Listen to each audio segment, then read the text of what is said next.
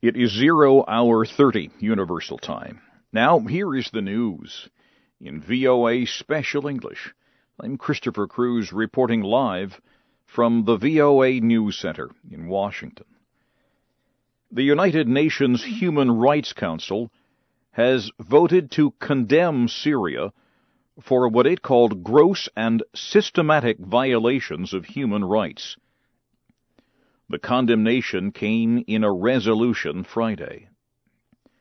The resolution establishes the position for a special investigator to examine human rights abuses in Syria. However, it does not ask the Security Council for additional action. 37 members of the Human Rights Council voted for the resolution. Russia, Cuba, China, and Ecuador voted against it.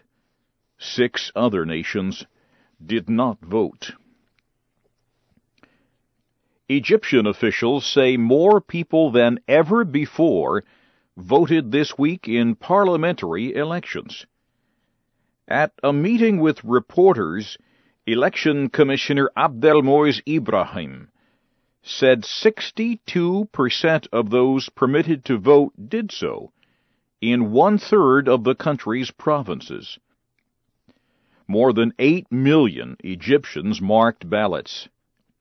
Mr. Ibrahim announced the results of some individual races for seats in Parliament's lower house. But he did not reveal party results. He then said he was tired and urged reporters to examine election results on their own. And then he quickly ended the news conference. Officials had delayed their announcement of election results twice. They said they needed more time to count ballots. The head of the Pakistani military has ordered his country's forces to take immediate action against any future aggression along the border with Afghanistan. General Ashfaq Kayani has told soldiers to act without waiting for orders from top commanders. Pakistani military officials confirmed the general's order, which was released nearly a week after NATO bombed two Pakistani border positions. The attacks killed 24 Pakistani soldiers. Prime Minister Yusuf Raza Gilani told a parliamentary committee Friday that his government would not permit Pakistan's territorial rights to be threatened. Venezuelan President Hugo Chavez has opened a two-day meeting of Latin American leaders. The group does not include the United States or Canada. The Community of Latin American and Caribbean States, or CELAC, was announced or uh, was launched Friday in Caracas. Leaders of 33 nations were there, including the presidents of Brazil and Cuba. A State Department spokesman was asked about the United States not being included in the group. He said the United States will continue to work with Latin American countries through the Organization of American States, to which Cuba does not belong. You are listening to the news in VOA Special English, live from Washington. The United States is again asking Cuba to release American businessman Alan Gross on Saturday, Mr. Gross will have served two years in prison on state security charges. The Obama administration on Friday called for Mr. Gross to be permitted to return home to his family. Mr. Gross was arrested for bringing communications equipment into Cuba. He was working for a private company that was being paid by the United States Agency for International Development. The company says he was working for USAID's Cuba Democracy Program, bringing Internet service to Cuba's small Jewish community. German Chancellor Angela Merkel is calling for a European financial union with stronger controls on spending to end the European debt crisis. The German leader spoke to Parliament Friday. She called for major changes to a European Union treaty.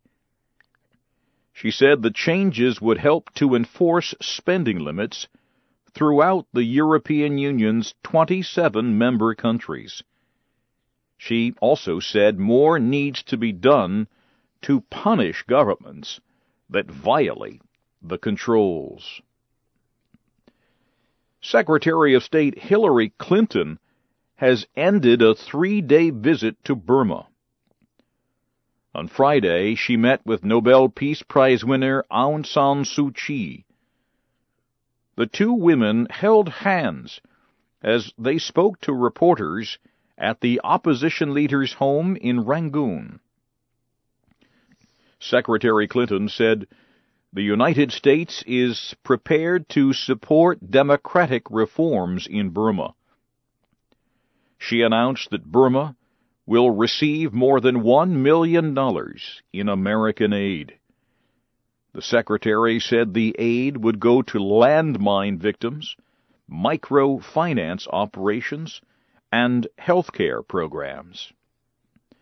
And finally, at this hour, arms control experts are disputing a study that claims China may have many more nuclear weapons than officials estimate publicly. A professor at Georgetown University and his students say China could have up to 3,000 nuclear warheads hidden in underground pathways. The official estimate is that there are 250. Professor Philip Karber's report has started a dispute among experts on China's nuclear weapons. Gregory Kulacki, a researcher at the Union of Concerned Scientists, told VOA the group's research methods are irresponsible, incompetent, and lazy. The students used military magazines and Internet sources, such as blogs and satellite images, in their research. Professor Karber has not answered calls from VOA. Now, briefly, here again is the major news of the hour in VOA Special English the United Nations Human Rights Council has condemned Syria for what it calls systematic violations of human rights. Egyptian officials say more people than ever before voted this week in parliamentary elections. And Venezuelan President Hugo Chavez has opened a two day meeting of Latin American leaders that does not include the United States or Canada. You can find news anytime from around the world at voanews.com. That's the news at this hour in special English. I'm Christopher Cruise in Washington.